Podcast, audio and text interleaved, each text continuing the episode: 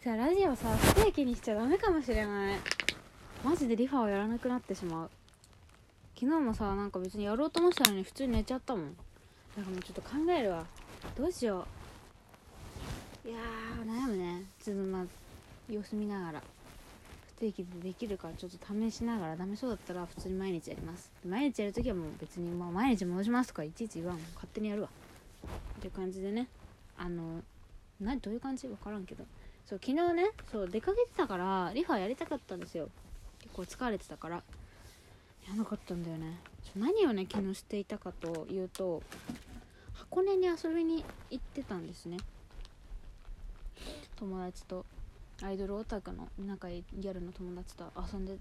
箱根に行ってたんですけど箱根で何をしていたかというと推しの聖地に行ってました。聖地って言ってもなんかちょっと違う感じなんですけど。あの私とそのお友達が SixTONES なる男性6人組アイドルグループをめちゃめちゃ応援していて。で、まあ、ジャニーズのグループなんですけど SixTONES がこの間 YouTube で YouTube でチャンネルを持ってるんですよ SixTONES が。でその YouTube のチャンネルの中であの巨大アスレチックで遊ぶっていう動画を出していて。あのフォレストアドベンチャーっていう多分あの 陽キャは割と知ってる。陽キャの認知度が結構高い場所なんですよ。私の友達の陽キャも行ってた。そうあの何をする場所かっていうと、まあ、あのストーンズのフォレストアドベンチャーの動画を見ていただくのが一番早いんですけど、まあ、要するに公式の説明を見ると大人向けの超巨大アスレチックみたいな感じでこう腰にああのなんて言うんだろう命綱みたいなのをつけてこう綱渡りしたりとかあとまああのターザンみたいにやったりとかあとはなんかジップスライドっていう9 0ルぐらいの長さのこう紐をわーって回った要要するにそれもターザンみたいなもんなんですけど。スライドしたりみたいなそういう遊びなんですよね。森の中にそういう巨大なアスレチックがあってでそれをやってるストーンズがすごい面白そうで楽しそうだったんですよ。あいいじゃんいいじゃんやってみようよって。言って友達が予約を取ってくれたんですね。そう。で行ってみたんですけどもうね思ってたのと違いすぎてびっくりしちゃった。まああのどう思ってたのと違うかっていうとまあ一言で言うとハードすぎてびっくりしたんですよ。あの 見てる限りではまああの巨大アスレチックみたいな大人向けのアスレチック楽しいみたいな感じだったんですけどあの あれほんとマジ生きるか死ぬかだったんだよね自分でやってみたら。あれ何？アスレチックって言ったん誰マジで。サスケじゃないの？本当に。いやもうアドベンチフォレストアドベンチャー行ったことある人はわかると思うんですけどなんかそんなあのね可愛らしいものではないですよ。本当に。あのね命綱がついて一般人向けにチューンナップされたサスケでしかない。あのまずね入って一番最初に20分ぐらいかな？説明講習みたいなのを受けるんですよ。その腰にあのえなんていうの？安安全なんあのねこうクリップっていうかこう安安全紐みたいなのをつけられるんですよね。であのスライドする時につけるローラーみたいなやつと命綱みたいなやつとかを2種類つけられて、まあ、こういう風に付け替えて移動しますみたいな感じなんですけど基本自分の命は自分で守らないとあの最悪死ぬんじゃないかっていう感じのもうアトラクションアトラクションじゃないか。そういうなんかアクティビティしかないんですよ。あの木の上に全部なんかこう歩くところみたいなのがあるんですけどそれがねだいたい地上から10メートルぐらいなんですって。ビルの3階ぐらいの高さらしいんですよ。3回って結構やばくないですか？なんか言うてそんなでもないでしょみたいな気持ちではいたんですけどいざ一番最初なんて簡単でしょみたいな気持ちだったんだけどはしごとか登ってみるだけで結構怖い。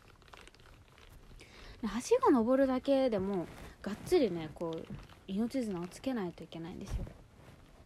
で私動画見た時に私のねすごい一番好きなメンバー SixTONES の田中樹君っていう人がもう本当にちょっとのはしご登り始めただけでやばい俺怖いかもって言ってて。いやいやいやって感じで最初聞き流してたんですけど分かった。もうね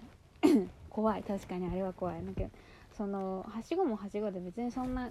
っちりしてるわけじゃなくてちょっと不安定なんですよ。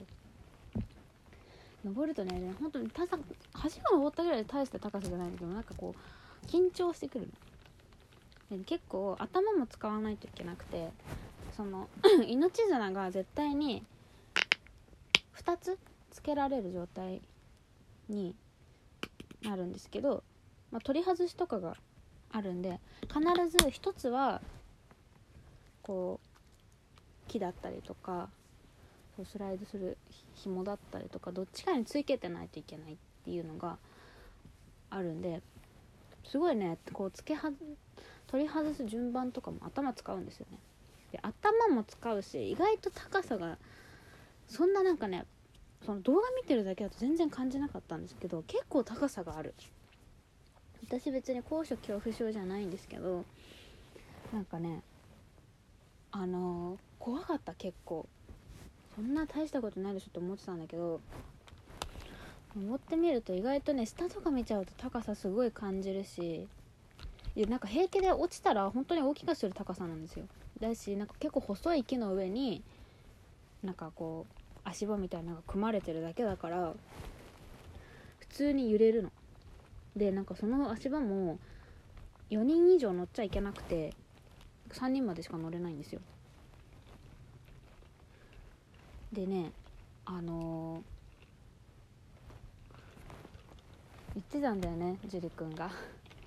田中樹里くんが。もう本当に怖すぎて田中家途絶えるって。言ってたんだけどもう本当に気持ちわかるの。なんかねそれ田中家途絶えるかもっていうのがファンの間で結構笑われてたんだけどあれもう本当に途絶えるよ。うちのうちの家も途絶えるかと思ったもん。怖かったマジで。意外と高さあるしその高さがただ高いだけじゃなくて私スカイツリーとかも登ったことあるんですけど別に全然大丈夫だったの。そのスカイツリーってこの床がさガラス張りになってて下がスケスケみたいなところもあるんですよ。まあそれ確かにちょっと怖かったんですけど別になんかそこって何もしなければ安全じゃないですか。確実に安全確保されてるわけでしょ。ねフォレストアドベンチャーはね安全は自分で確保しないといけないしあとびっくりしたのがね基本的に一方通行なんですよね。アトラクションが。私行く前はなんかこうアトラクションがいくつかあって好きに遊んでくださいねみたいな感じだと思ったんですけどもうスタートとゴールが明確に決まっててまあなんかそのトイレ行きたいとか水飲みたいとかだったら別に一回外れていいですかって声かければ出られるんですけど基本的にはなんか本当に一方通行だったんでもう進むしかないんですよ前に。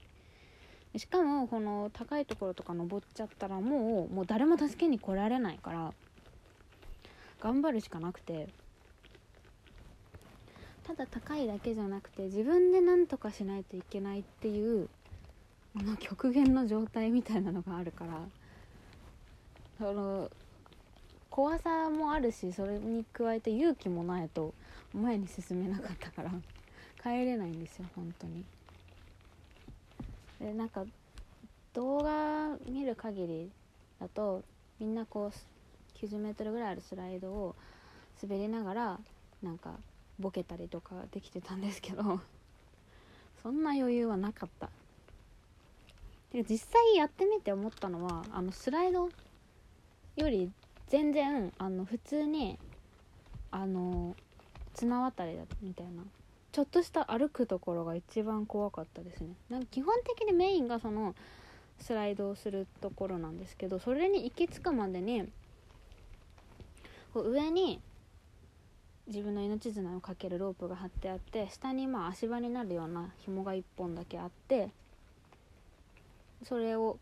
歩いていくみたいなコースとか。一番やばかったのはねその上に命綱のかける紐があってあの網がね垂れてるんですよ。下に向かって。でそれを捕まりながら渡っていくっていうので別に網もそんななんかあのがっしり固定されてるわけじゃなくてただ垂れてるだけなんですよ。だからなんかそれは命綱あるから体重かけちゃえば大丈夫っちゃ大丈夫なんだけどでもやっぱ人間ね怖いんですよそんな。そういう状態にならないから普段。だからその網にねしがみついてちょっとずつ渡っていかないといけないのが想像以上に筋肉を使わないといけなくて今はね死ぬほど筋肉痛。こんなにね筋肉痛になると思ってなかったんだよね。本当になんかその 大きめのアスレチックぐらいで子供も遊べるって思ってたから。てかな簡単な方のコースには子供もいたから大丈夫だと思ってたんだけど、まあ、全然大丈夫じゃなかったですね。あれね結構それなりに体力に自信が筋肉に自信がある人かな。運動神経とかではない。あの筋肉に自信のある人じゃないと結構翌日しんどくなると思う。だからあれをやってみて本当にジャニーズってすげえんだなって思った。いやもちろん男女の差っていうのはあると思うけどあそこで余裕かまして遊べるっていうのはいくら仕事でもすごい。私普通になんかライブとかでもジャニーズって結構ねあの飛んだりさ高いところ登らされたりとかがあるからなんか、まあ、ジャニーズじゃないにしてもねアイドルって本当にすごい状態で仕事をしてるんだなっていうのを感じました。っていう話だったのでよかったらあのフォレストアドベンチャーの動画ぜひ見てみてください。思ったより楽しそうに見えるんで。